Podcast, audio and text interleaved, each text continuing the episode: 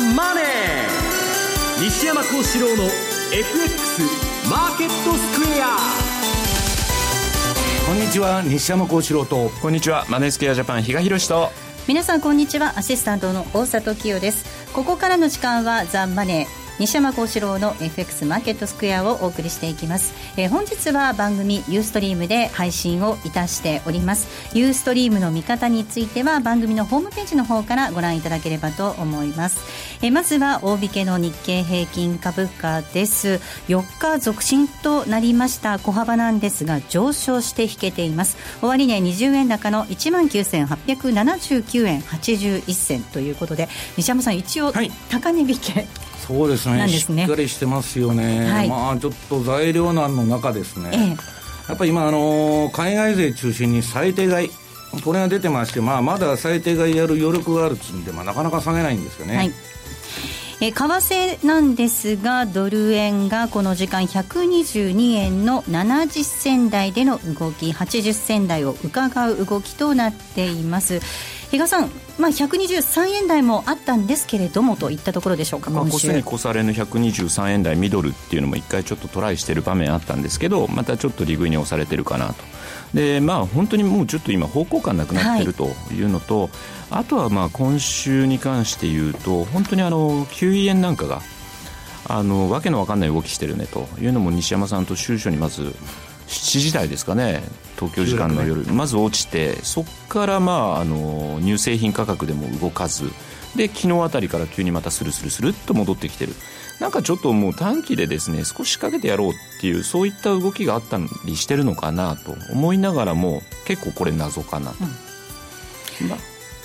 どうぞごめんなさい、はい、いいえマーケットについてはこの後もたっぷりと解説をしていただこうと思います。本日はユーストリームの日ということで特別プレゼントをご用意いたしております。番組特製クオカード500円分を5名の方にプレゼントです。プレゼントのご応募にはキーワードが必要になってきます。えユーストリームの画面あるいは番組のエンディングで西山さんが発表してくれるキーワードを添えていただいて番組のホームページからお申し込みください。え締め切りなんですが12月3日木曜日です。12月3日木曜日です。たくさんのご応募お待ちしています。また番組ではリスナーの皆さんからのコメント質問もお待ちしています。投資についての質問など随時受け付けております。こちらも番組ホームページのコメント欄からお願いいたします。ザ・マネーはリスナーの皆さんの投資を応援していきます。えそれではこの後午後4時までお付き合いください。この番組はマネースクエアジャパンの提供でお送りします。えでは、改めて今日のマーケットを振り返っていきましょう。大引けの日経平均株価、先ほどもお伝えしましたが、小幅ながら4日続伸となりました。20円高の19,879円81銭でした。トピックス2.80ポイントのプラス1603.18。東証一部の売買高18億4455万株。売買代金は2兆1857億円でした。値上がり銘柄数1139に対しまして、値下がりが623、えそして変わらずは153銘柄です。業種別の騰落率見ていきますと、今日は33の業種のうち値上がりしたのが17業種、17業種がプラスとなりました。上げ幅大きかったのが科学、そしてサービス、医薬品など、一方、機械が、え変わらずということで、えその他残る15業種なんですが、下げています。下げ幅大きかったのが海運、ゴム、証券、ガスなど。えー、そして売買高のランキングです。東証一部の、東証一部の売買高のランキング。トップがエコナックホールディングス、2位がみずほ、3位が三菱 UFJ、以下ユニチカ、シャープとなりました。売買代金のランキング、トップはトヨタです。2位が三菱 UFJ、以下ソフトバンクグループ、ソニー、三井住友となりました。えでは、マーケットの動き、引け後の情報などについては、マーケットプレスから引き続いて、今野記者です。お願いいたします。はい。えー、日経平均株価結局4日続伸ですね。ちょっと驚きましたね、引けのね。ねえー、まさか今日プラスで、えー、引けるとは思わなかったと思わなかったというか、思ってなかった方が多いと思いますけれども、はい、えー、結局引けが前日比20円ちょうど20円00銭高。ということでね、これもちょうど、まあ、切りのいいところで、えー、終わりましたと、19,800円台ですね、昨日に続いて、えー、つけております。8月20日以来ということで、ちょうど3ヶ月ぶり、まあ昨日もそうですけどね、このところ、その8月、急落した8月下旬の8月20日以来の高値水準をつけているということで、連日でつけているという動きですね。えっ、ー、と、前場段階、あるいはあ5場に入ってましても、基本的にずっとマイナスで推移してまして、えー、まあ、昨日の海外の動きがまあそんなに大きくなかったと。まあ、アメリカは小幅ではありますが、反落して戻ってきましたと。まあ、それ以上に為替が昨日と比べると円高方向で推移したと。円高ドル安で推移したということで、全体的にここのところ上昇していた銘柄などに利益確定売りの売りが優勢だったということで、えー、マイナス圏でずっと長い時間推移してたんですが、引けにかけてピッとですね、これ一部海外のファンド税などの決算期末に伴う買いが入ったんではないかというような見方も一部あるようですけれども、まあ、真実はちょっとわかりませんけどね、はい、ただ、まあちょっとややイレギュラーな動きにも見えましたけどね、大引けのこの買いがね。えー、まあ、もともとちょ、やや昨日まで上げてきていて、短期的な加熱感があって、えー、どうしてももう利益確定売りがやや多かった。ただ、商いが2兆1000億規模ということですからね、やはりまあ、商いはそんなに多くはなかったと。ただ、引けにかけてピッと上がったということですよね。非常に特徴的な動きと言えるかもしれません。えー、この結果、今週1週間で見ますと、5週連続の上昇ですね。えー、1週間ではね。週週間ベースでは。で、にえー、週通しますと、先週末とは比べますと、282円高、日経平均。えー、火、水、木、金、結局4日上げ続けました。ただ月曜日はちょっと下げましたんでね、まあその分を引くと、引くと282円お釣りが、あ来ると、上昇した1週間というかことになりましたね。あと、長見的にはやはり景気敏感株、まあ、今日あたり海運株なんかがね、だいぶ海運指標が低迷しているということで、えー、世界景気敏感株、このあたりは相対的に弱かった印象ですね。原油安の影響なんかも、まあ、えー、出てるというふうに見ることもできるかもしれません。相対的に内需系のところ、医薬品とか小売とか建設とか食品とか、まあ、このあたり、科学なんかはま原油安のメリットを受けるセクターでもありまして、まあ、相対的に内需系の方がま強めのない中身だったと、物色の動向だったということも言えます。えー、外況はそんなとこですね。あとは、開示情報はね、もうあんまりないんですね。はい、もう決算終わっちゃってね。えー、ちょっとちっちゃいとこ決算。うん、じゃあ、高賞、ジャスダック。あんまり聞いたことないですけどね。ちっちゃい銘柄なんでね、7590。ちょっと確認しておきましょうか。下方修正発表しました。えー、これはガーデニングの商品扱ってる会社ですね。えっ、ー、と、これは1月期の会社でして、1月8日目で終わる 1, 1年間の決算の予想が、まあ、下振れそうだと発表しています。売上従来194億の予想が177億ぐらいにとどまりそうだと。純利益は6億2000万の予想が3億9000万ぐらいにとどまってしまいそうだという発表を行ってますね。あとは月次の数字、ね、ミスミ、ミスミグループ、9962。えっ、ー、と、これは金型なんかのね、専門商社でありますが、えー、月次の10月の数字が発表になってまして、売上、えー、合計でプラスの15.5%、えー、ということで、えー、FA 事業、金型事業などが、まあの、順調に2桁伸びているという中身ですね。あと最後にもう一個、NEXT2120。これは不動産サイト運営、ホームズというのを運営している会社ですが、これも10月の月次の数字、えー、全体の売上収益が21億3000万、1年前、前年度、前年同月と比べますと54%増と伸びましたという発表がありますね。終値確認しておきます。7590の高賞です。3円高の525円。9962ミスミグループです。こちらは1670円。16円のプラスとなっていました。2120のネクストです。こちらは62円高の1044円でした。今野さん、ありがとうございました。はい、失礼しました。では、ここで一旦 CM です。ラジオ日経は12月12日土曜日名古屋市中村区で無料 FX セミナーを開催します。講師は元為替ディーラーの岩本さゆみさん。M2J 西田真さん。お申し込みはインターネット限定。ラジオ日経12月12日名古屋セミナー。専用ウェブサイトで受付中。抽選で200名様を無料ご招待。締め切りは12月4日。12月12日は名古屋で FX 英明玄太の勝つための投資銘柄指南櫻井英明大岩川源太がリスク覚悟で厳選する年末に勝負して来年も大きく期待できる超欲張り銘柄特集。好評発売中。DVD およそ60分お値段は税込9720円。送料が別途かかります。詳しくはラジオ日経ネットショップサウンロード。または電話03-3595-4730まで。Today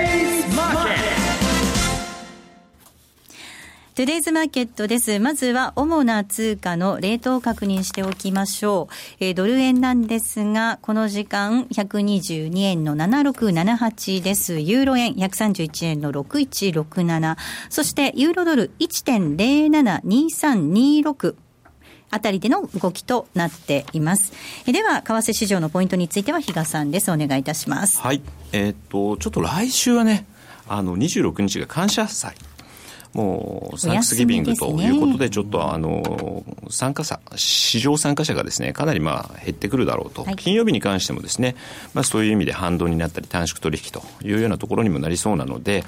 そう考えると、まあ、その後結局、ね、中国11月11日、独身の日でしたっけ？なんかすごい売り上げを上げてたというところなんですが、まあ、アメリカに関して言っても、1年の売り上げの大半をね、占めるという、このサンクスギビングからクリスマスまで、っていうところでの個人消費っていうのはやっぱりちょっと気になるところかなというのと、あと、まあ、えー、まあ、改定値ではあるんですけれども、アメリカの第三四半期のまた改定値、GDP が出てくるので、これがまた情報修正されるというようなことになるとですね、まあ、あの、また、えー、ムードはですね、ドル買いに向かうのかなというのと、あともう一つ材料として取り上げるとしたら、トルコの政策決定会合ですかね。まあ、こちらに関して言うと、10月末にですね、FRB が12月利上げに踏み切ればということであれば、うちもということで、ちょっと追随するようなことを示唆してた。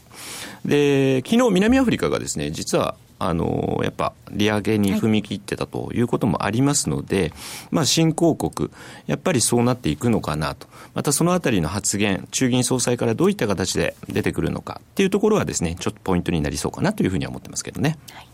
えー、では西山さんです、はい、今週のレポートには、はい、えー、以前も登場したんですが、はい、イングツ博士、はい、登場ですね。えー、イングツって鬱陶しい男なんですけど、はい、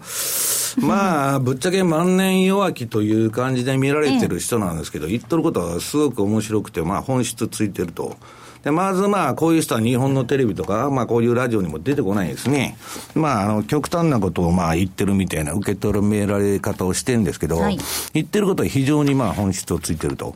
で、まあ、あのー、鬱陶しいから人気がないかっつうとですね、もう昔から1990年ぐらいから、まあ、私がディーリング始めた頃からですね、まあ、かなり有名で、前、ドレクセル、ドレクセル・バーナムですね、あの、ジャンク債の帝王のマイケル・ミルケンがいた会社にいたんですけど、まあ、非常に独自の見方をしてると。で、あのー、これまあ、昨日もちょっとファンドと夜ミーティングしてたんですけど、今年の相場、まあ、今週のレポートにも書いたんですけどね、何がポイントだったのかと。はいで、まあ、あの、ソブリンウェルスファンドからオイルマネーからヘッジファンドから運用ボロボロと。うん、で、そのボロボロの理由は何なのかっつったら、やっぱりあの、8月の下げに引っかかっちゃって、はい、あれがですね、まあ、為替市場も、今まあ動かないと。先ほど、まあ、日野さんがなんか模様長みたいになっちゃってると。これはまあ、市場が傷んでるんですね。まあ、あの、その後、スルスルっと値段を戻したんですけど、投資家は傷んだままという状況がありまして、で、まあ、あの、結局ですね、上げ相場なんていうのは、まあ、誰でも儲かるわけですよ。まあ、持ってたら、まあ、あの、ほっといたら上がりましたみたいなパターンが多くて、で、その、トータルで金を残そうとしたらいかに下げ相場に引っかからないか。はい、で、それには何を見ていったらいいかと。うん、で、私はもうそんなもの答えは出てるんだと。10月末に買って4月末に売りゃいいんだというのが一つですね。これはあのー、株式市場のボラティリティが上がるのは5月、9月、10月ですから、まあ、その手前にポジション持たないと。いうことで、で、消去法でそれをやっていくとですね、えー、投資機関は、えー、最も、えー、リスクを取るのにふさわしいのは10月末に買って翌年4月末に売ると。これが一つ。うん、で、もう一つは情報なんですね。で、まあ、日本のそのテレビなんか見てても、まあ、あの、エコノミストで出てくるんですけど、それはまあ、私もまあ、その立場だったらそうなるんですけどね。まあ営業マンだと半分は、はいえー、要するにセールスのために出てくるわけですから、まあ何を言ってるのか分かんないと。で、まあ、あの、結局独立系のですね、うん、まあそのエコノミストとか運用者、これまあ、これもまたポジショントークなんですね。皆さん別にあの、えー、公正な意見ってことでないんです。自分のポジショントークはしてるんですけど、非常に面白いことを言ってると。で、私が、えー、金融市場の危機というのを察知するときにですね、まあ前から何を見てるかっていうと、まあ私あんんまり情報見ない方なんですけど、はい、あの、この、面白いのはですね、やっぱマーク・ファーバーとルービニ。えー、ルービニさんはあの、ニューヨーク大学教授なんで別に相場やってるわけでもなんでもないんですけど、まあ非常にまあ、あのー、歴史的なですね、中で今どういう、まあ、時代にあるのかと。で、その中で相場は何なのかということをやってるわけですね。で、日本の報道で言うと今、アベノミクスだと。まあ、アベノミクスちょっと廃れてきたんですけど、まあ、安倍さんが長期政権を築くということで、株価も長期に上がる可能性があると。まあ、私もそれは思ってるんですけど、じゃあ景気いいのかと。まあ、今日の後のコーナーでも来年の景気ということであの、やるんですけど、まあ、日本はに、えーえー、2期連続 GDP マイナスで、リセッションですね。景気後退にもう入ってるんです。で、えー、つい最近、日銀から発表されたあのデータによるとですね、えー、預金のない世帯が5割に達したと。はい、まあ一気に1年で10%ぐらい上がっちゃったわけですね。これはですね、このファーバーも言っとるんですけど、えー、企業収益は確かに QE で金ばらまいて、はい、まあ日本でいうと大企業が円安の分すごい収益上がって下駄吐いて儲かったと。だけど賃金はなんでそんな儲かってるのに上がらないんだと。全然上がってない。このアンバランスが何なのかと。で、所詮円安で下駄履いてるだけですから、こんなまあ円円高になったらどうしようもないんですけど、結局ですね、今景気がまあ世界中良くないわけですね。で、その中で、えー、なんでじゃあ株だけ上がってきたのかと。あるいはまあ円安が進んできたかっていうのは、まあ、一重に金融政策に尽きるんですね。うん、で、まあ、あの、金融政策がこれからどうなっていくかっていうことを、えー、注目していかなきゃいけないんですけど、今日そのまあ、ちょっとそのファーバーのレポート出してる代理店から許可取ってですね、はい、資料、あの、借りてきましたんで、はい今まあ世界の景気っていうのは、まあ景気とかマーケット、どういう状態にあるのかというのをちょっと説明したいと思うんですけど、これまあレポートにも書いたんですけどね、まずは1枚目の資料を、えこれ順番になってるタイトルを言った方がいいかもしれないですか？えー、っと、ゴールドマン・サックスの金融状況指数というのが出てると思うんですけど、これあのー、ゴールドマンが出してるですね、まああのー、危機のインディケインディケーターですね。で、これを見るとですね、今のその、えー、アメリカの金融環境、これはもう相当縮小しているという絵なんですね。だからまあ来年にかけてオリンピックまで上がるんだな、なんだかんだって日本の言ってるんですけど、アメリカが下がりは終わりですから、はい、まあ非常にそういう危ないところにあると。で、もう一つはちょっと最初のが抜けちゃったのかな。はい、えっと、先進国のドル建て GDP 成長率。はいこれもですね、うん、品、すごい悪いんですね。ですね。ええ。で、まあ、これあのー、まあ、アジアも、唯一成長すると言われててですね、えー、非常に悪いと、衰退してると、はい、輸出がすごい落ちてると。これはですね、ドラギの ECB とその黒田の日銀がですね、うん、まあ量的緩和っつっとるんですけど、事実上まあ通貨安という近隣急防化政策ですね。まあ、失業の輸出と言われるんですけど、まあ、それをやってまして、まあ、とにかくどこも良くないということなんですね。で、次が、えー、米国株の、えー、合計時価総額の対名目 GDP 比。これ、まあ、いわゆるバフェット指数ですね。はい、えー、株の時価総額が、まあ、100。超えてきたら、まあ、加熱だっつうんだけど、まあ、かなりもう、あの、歴史的なですね、加熱圏にあると。今、アメリカの株は。えー、っと、米国株の、うん、時価総額対、じはい、大丈夫です。はい。はい、それでですね、えー、あとは、うん、次何でしたっけ？すごいですね。目まぐるしく。そうですね。うん、この3つか。その3つですね。はい。だはいはいはい、どうぞ。どうぞ。いや、だからまあ、要するにですね、まあ日本は景気がいい、景気がいいみたいなことをその言ってるんですけど、はい、まあ私はいつでも放送で言ってますように、世界で今景気のいいとこなんかないんだと。ただし皆さん、景気が悪いから今株が上がってるんですね、うん、金融政策、ああの、政策で。はい、だから株が上げ、上がる下がるというのと、景気がいい悪いっていうのはまた別の話だと。いうことなんですけどね。うん、あの、比嘉さん、これ本当に不思議なもので、緩和って金融政策は景気を刺激するためにするんですけれども、その日本とヨーロッパが大量のっていうのかな、大規模な緩和をすることによって、ドルデフレが起こって、で結局それ GDP ドル建ての GDP が縮小してるっていう事態を引き起こしてるんですよね、はいうん、まあ、そうなんですよね。だから本当にその金融政策って、まあ、難しいって言ってしまえばそれ,、はい、それまで。でも今よくよく考えてみると、うん、あの例えばこれからアメリカが利上げに入るっていうのはある意味正常に戻ろうとしている部分にもかかわらず、それをね、長い間量的緩和を続けたことで株式市場は逆に今度そ、そこを売ってですね、うん逆にもう少し延長してくれよ、また追加緩和してくれよみたいな動きをしてたと。だから、なんかちょっとあの、ここ数年のですね、まあそのばらまきの結果、なんかちょっと市場の動き方もですね、大きく変化しちゃったなと。だからもう一度、今、アメリカがまあやろうとしていることって少しまともなことに向かってるので、前から私も言ってるんですけど、はい、とにかく債券市場、金利と株、同じベクトルに動いてしかりだと思うのに、うん、今それがまちまちになってる。これがま、なんか、えっ、ー、と、まあ、副作用、うん、このこれまでの量的緩和の副作用なのかなっていう気がしてなりませんね。うん、まあ、あの、副作用の一つかもしれません。今お話にあった不景気の株高、うん、これもね、いつまでもっていう。もうやりすぎてですね、市場が体制がついちゃってるんですね。はい、もう、もうあの薬と一緒でですね、効かなくなっちゃってると、もう体が慣れちゃったと。で、そういう、その、ことになっちゃってるんですね。で、じゃあ、その日銀の、まあ、私ははっきり言っちゃうと、まあ、これからじゃあ日本株とか、その、えー、円安が進むとしたら、黒田さんが緩和しないといけないと、また大規模な。うん、だけど、私はやらないと、そんなもん。はいいうのが、まあ、私の今の見方なんですけど、まあ、金融政策はもう今、中央銀行何でもありだから、株が下がればやる可能性ありますけど、で、私がですね、このファーバーレポートの今週、あ、9月号の、まあ9月、10月、11月と出てるんですけど、冒頭に書いてたので面白いのはね、インフレ政策っていうのは、えー、帝国主義とか軍国主義とか保護主義とか社会主義の本質的な一部なんだ。おうおうおう要するに今見てたら分かりますよね。アベノミクスっていうのは、統制経済に入ってると、すでに。まあこれは海外勢が言ってるんですけど、えー、っと、本来企業が自発的にやるべき設備投資を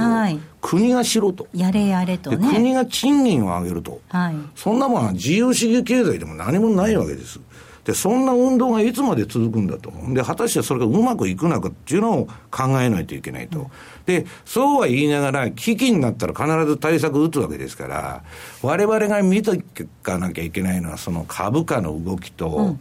あとこの政策ですよね。はい、で、政策の賞味期限もいつまで持つんだと。で、私は今ね、あの、ファンドがもうこれ、理由はないんですよ。その、何でもいいとこ取りして、金利が上がるから、株も上がるんだみたいな、アメリカ業績相場になるんだと、うん、なるわけねえじゃないですか、300社近くも格下げ ASP がしとるのに。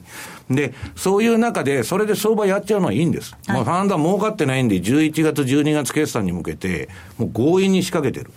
ただ、それの賞味期限というのは、私はもう FOMC、えー、12月の、12月の16日のそこまでだと。うんで、またまあ、それからまあ、押したら買おうとは思ってるんですけど、ちょっと丁寧に相場をやらないとですね、あの、まあ、持ってたらもうほったらかしにしといたら儲かるんだみたいな、えー、ことではないと、もうすでに皆さん7年間株を上げ続けてるわけですから、うん、そこら辺注意していただきたいなと思っております。はい。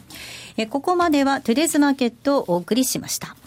北浜隆一郎の株式宅配便12月号。年末で大笑い新年でも高笑いできる北浜さん厳選銘柄。年末の新年も世の中の動きを先取りするのはこんな株。好評発売中。収録時間60分。お値段は送料別で DVD 税込8640円。CD 税込7560円。詳しくはラジオ日経ネットショップサウンロード。または電話0335954730まで。皆さんこんにちは。山本舞子です。もうすぐ忘年会のシーズン。美味しい料理やお酒楽しみですよね。でも気になるのがプリン体。痛風も怖いです。聞いて学ぼうプリン体。忘年会シーズンの基礎知識。この番組ではプリン体の正しい知識と対策を専門家に伺います。放送は11月25日水曜日。お昼12時20分から。これを聞いて安心して忘年会に参加しましょう。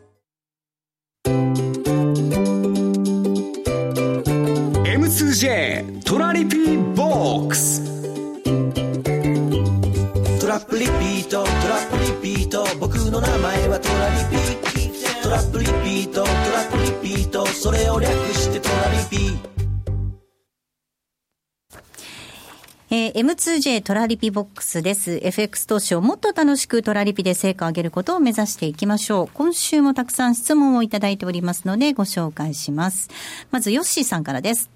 ドルインデックスについて教えてください。ドルインデックスの数値が100に近くなっていますが、上限は100までなのでしょうか？また理屈上は100より高くなる場合があるとしても、100に近づいたら利食いをして下落するのを待った方が良いのでしょうか？といただいております。はい、あの相対的な力を示しているのがドルインデックスというものであって、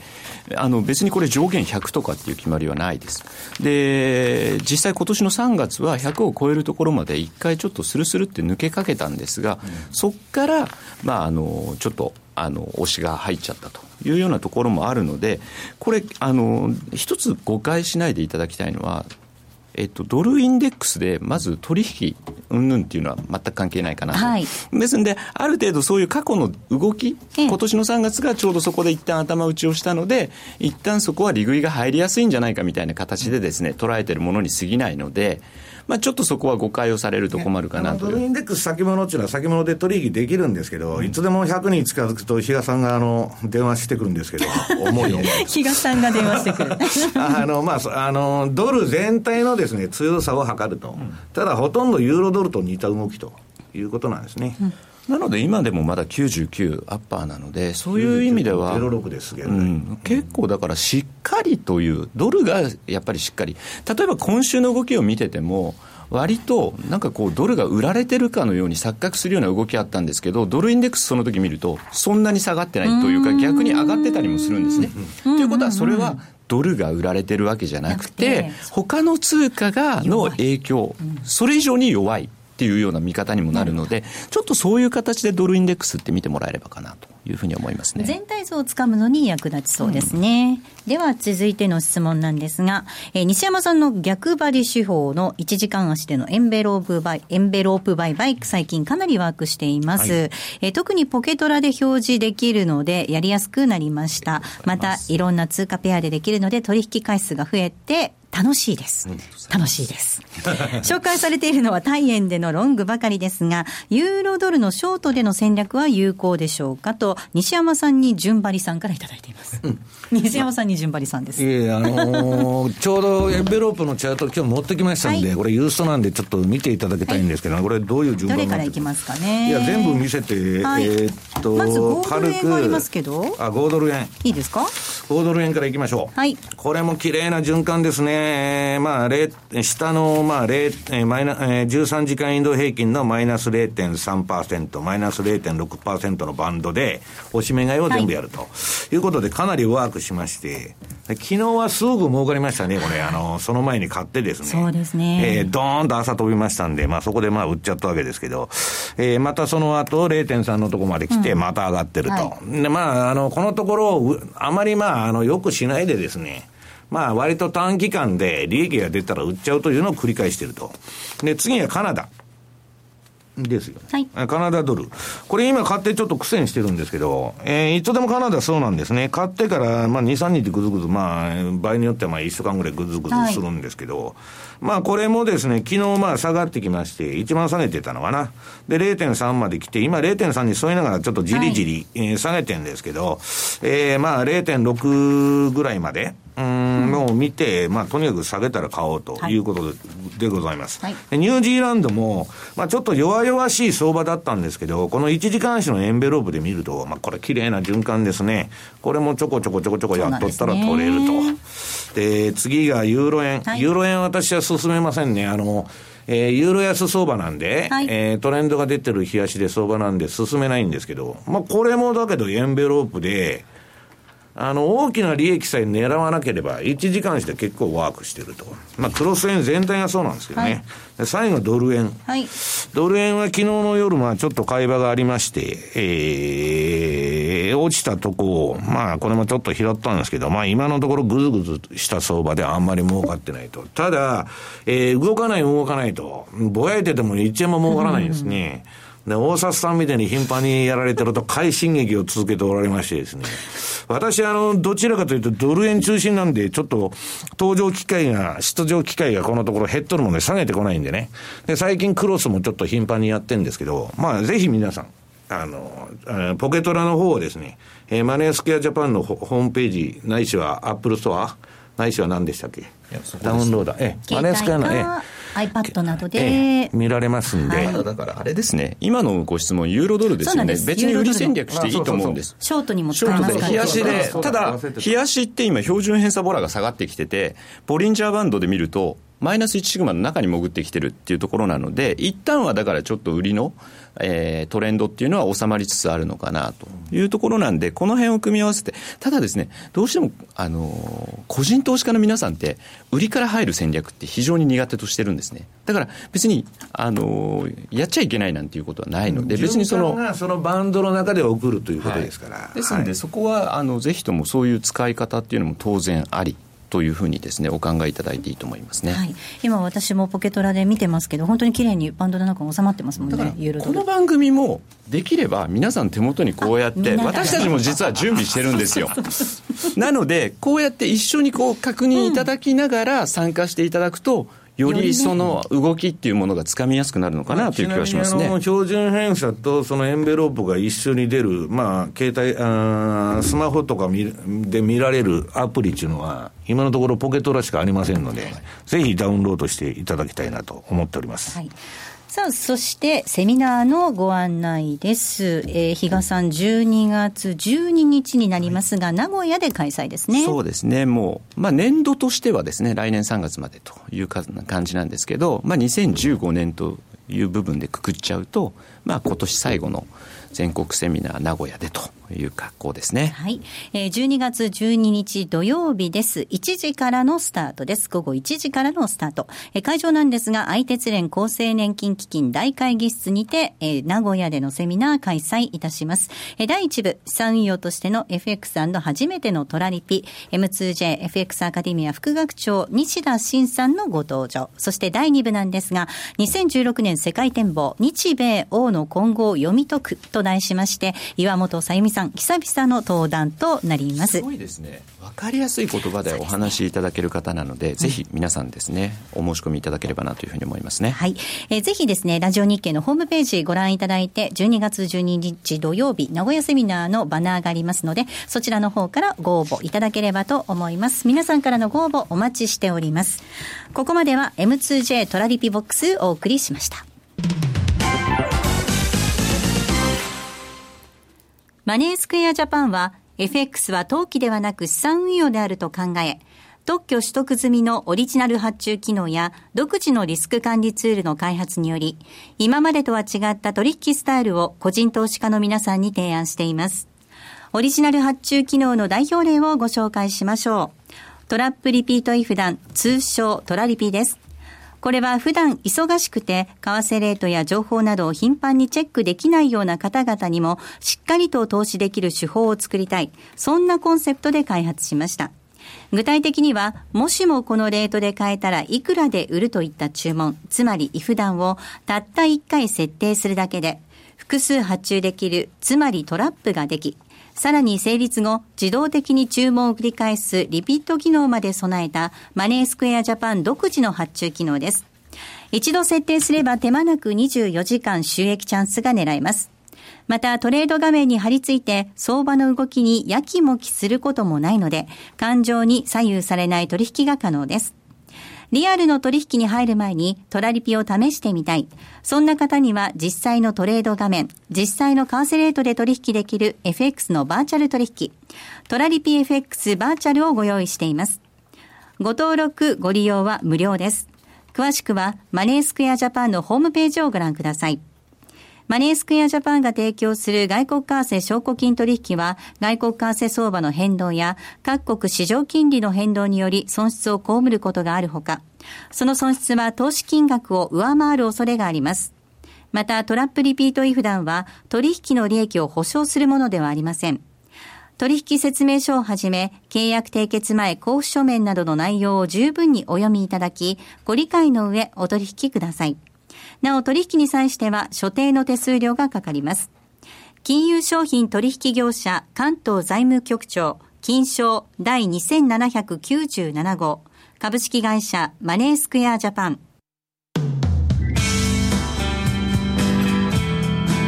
西山幸四郎の FX マーケットスクエア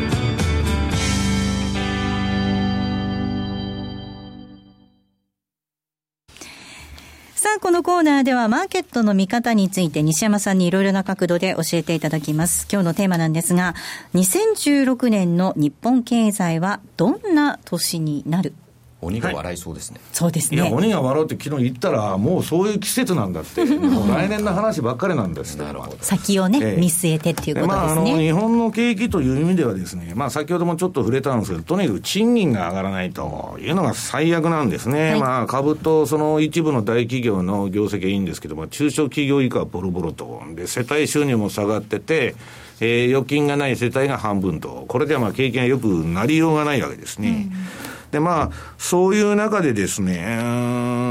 まあ、マーク・ファーバーも日本に対して同じようなことを言ってるんですけど、うん、ちょっとですね、来年はかなり気をつけた方がいいと。はい、で、まあ、為替もそうなんですけど、いわゆる円安の8年サイクルっていうのはあるんですね。うんでも、あの、8年ごとのサイクルって今年がまあ、一旦ピークになるというような循環が一つある。これはもう無視できないわけです。あと、まあ、株はまあ、先ほど言いましたように7年上げっぱなしで、で、アメリカがもし金利、利上げに動けばですね、で、自社株買いも減るでしょうし、うん、まあちょっとですね、来年は気をつけて、かなり今年よりもさらに機動的に動かないとまずいだろうという感じで見てるんですけど。うん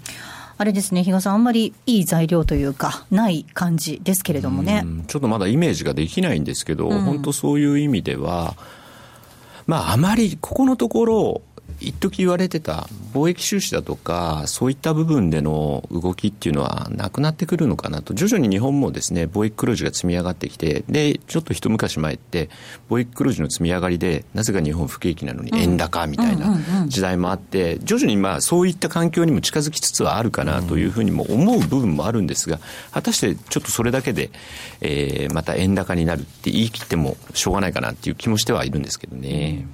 そしてあの足元ではね、ちょっと私気になるのが、はい、その資源価格の下落なんですよね。これちょっとなんか、来年にも影響ありそうですかね、えー、そうですね、あの今日資料またあの持ってきまして、まあ、一部はファーバーレポートからまたあの借りて、マーク・ファーバーのですね、レポートからなんですけど、まあ、新興国株ですね、はい、これで、まあ、あのファンドが今年強烈にやられてまして、まあ、この8月にドカンときたと。で、まあ、バーナンキショックの時もドカンときたと。で、今度利上げがあったらまた行くんじゃないかっていう懸念があるんですけど、はい、次にあの、中国の企業収益。はい。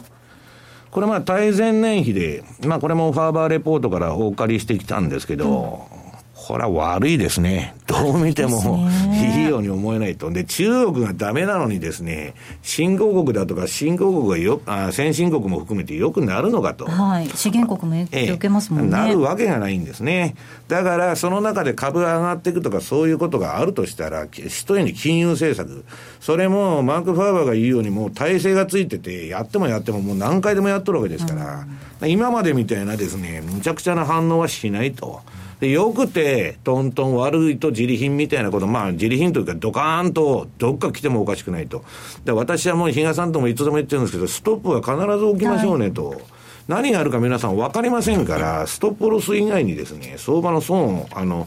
えー、資産の、うん、コントロールをできる手段じゃないんですね。何を置いても。うん、で、次に、今、あの、話題になってるのが、これも比嘉さんも今週のレポートに書いておられましたけど、グレンコア。今週でなかったっけ、え今週で今週で？す、ね、今週に書きましたね。あの、原油が今下がってんですね。で、原油が下がるとですね、あの、ソブリンファンドとかオイルマネーが今結構ファンドの解約に動いてまして、あるいは資金量を減らすと。まあ、どんどん投資マネーも縮小しとるんですね。で、この原油のチャート見てたら、まあ、ふらふらになってまして、これ気持ち悪いなと。うん、で、原油が下がるとな、まあ、あの、何が起こるかというと、グレンコア。グレンコアの冷やしですね。これ、まあ、資源商社。ここがまあ、あの、商社なんで、負債はたくさん持ってるんですけど、まあ、3兆円以上の、まあ、有利値、7000億、まあ、4兆弱の有利子負債ありまして、まあ、これはまあ、業態からそのぐらいあってもおかしくないんですけど、ここがまあ、危ない危ないと、噂になってるわけです。で、まあ、銅だとかの取引も、まあ、大半をここがやってるわけですけど、世界的なシェアは圧倒的に占めてますからね。えー、まあ、5割ぐらいはあるんですけど、この銅の先物のですね、皆さん、銅というのは、景気の先行指標と言われてる、世界恐慌を暗示する、えー、インディケーターなんですね、銅、銅。この銅の動きが、下がり続けてますよ。底抜け脱線ゲームなんですね。で、これでグレンコアがこけたりですね、はい、えー、原油が下がってくると、これ以上。えー、まず、ジャンク債市場がおかしくなりますね。はい、このハイイールド債、えー、ハイイールド社債の ETF、HYG ですね。炭鉱のカナリア。まあ、バブルのイン,、えー、インディケーターと言われて、これがちょっと格好悪い形になってまして、今これ前の安値をまた割ってくるとですね、まあ、どうすんと来てもおかしくないと。だから今、ファンドが一番気にしてるのは、まあ、それはあの、フランスとかの同時多発テロももちろんなんですけど、これはまあ考えてもしょうがないだろうと。防ぎようもないしと。で、一番やっぱり気にしてるのはですね、この資源価格だとかジャンク債によってですね、これまでまあ異常低金利でバブルしてた商品がクラッシュすると、うん、リーマンの時のちょっとサブプライムが連想されると、うん、いうことがありましてですね、ちょっと気持ち悪いなと。で、だからまあ、今日持ってきた資料なんか、あの、ネットとかであの、HYG と入れたらチャート出てきますんで、まあ、ぜひチェックしていただきたいなというふうに思ってるんですけど。比嘉さん、これ、グレンコアの動きとか資源の動き、その混乱のトリガーになっちゃう可能性も否定はできない。そうなんですよ、本当に偶然というか、ええ、私も月曜日に出したレポートで、はい、あの気にしてるのって、その原油価格と、うん、あの HYG。ハイイールド債のチャートも載せて、で、売りトレンド発生中というような感じにしてたので、うん、あの、マーケット自体それほど大きくないわけですよ。そういったあの、商品のマーケットって。はい、で、結局、じゃあもう、仮に持ってます。投げたと思った時に、なんか価格はありあるんだけど、叩きに行ったら全然なくて、全然下のところにしかもう本当の玉がないとか、っていうようなことになって、そこからやっぱりなんていうんですかね、あのもう、混乱に陥るというか。で、時としてあのよくゴールデンウィークなんかがそうなんですけど、割とそういったところで、商品価格の下落がきっかけになって、リスクオフ的な動きになりやすいとかっていうのもあるので。マクロは QE でジャブジャブの流動性だって言われてるんですけど、市場の流動性は全然ないんですね。そこがクラッシュの引き金引くと。で、皆さんもう一つ言うとね、過去の経済危機っていうのは、これはまあマーク・ファーバーが意味軸も言ってるんですけど、金利の低い時に全部起きてるんです。金利が低すぎたために発生したっていうのがですね、バブルの崩壊なんですね、みんな。で、今、そのためにまた今度まあ危機が来たら私も買いだって言ってるんですけど、はい、じゃあそれが効くのかと。もうあの、まあ、ファーバー QE4 やるって言ってますし、まあ、レーダーリオもやるんだと。で、ガンドラックが利上げしたらですね、ひどいことになるって言ってるんですけど、これはちょっと、この、このリーマン危機以降の初めての変化ですから、アメリカの利上げがあればですね、ここのやっぱり境目というのは、非常に今年の12月、まあ、注意が必要だろうと思ってます。ここまでは西山幸四郎の FX マーケットスクエアでした。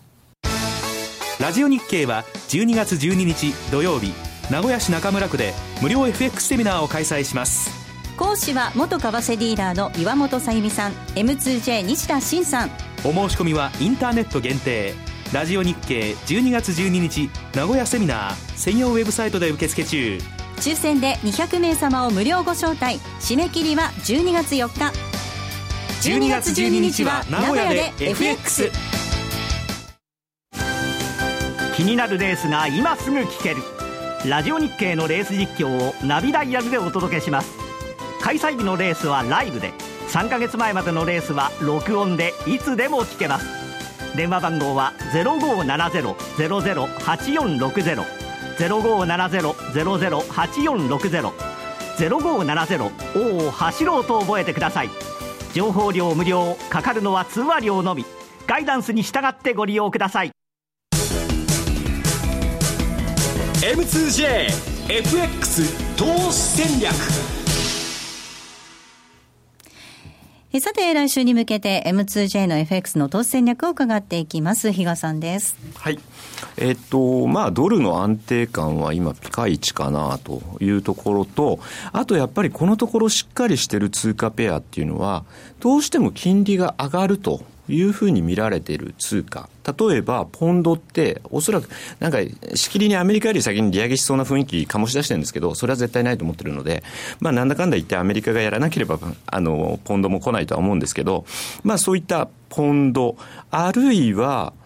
やっぱちょっと新興国通貨でいうと、トルコってその目があるのかなと。実は思ってるんですね。ずっとくすぶってて、まあ、一時はですね、本当にタイドルでのですね、トルコリラ売りっていうのが最、まあ、連日のように史上最安値更新というようなところ続いてたのももう一時に比べればだいぶ収まりました。っていうのもやっぱりこれって、12月アメリカ利上げに踏み切れば、トルコも、えっと、その後なんですよ。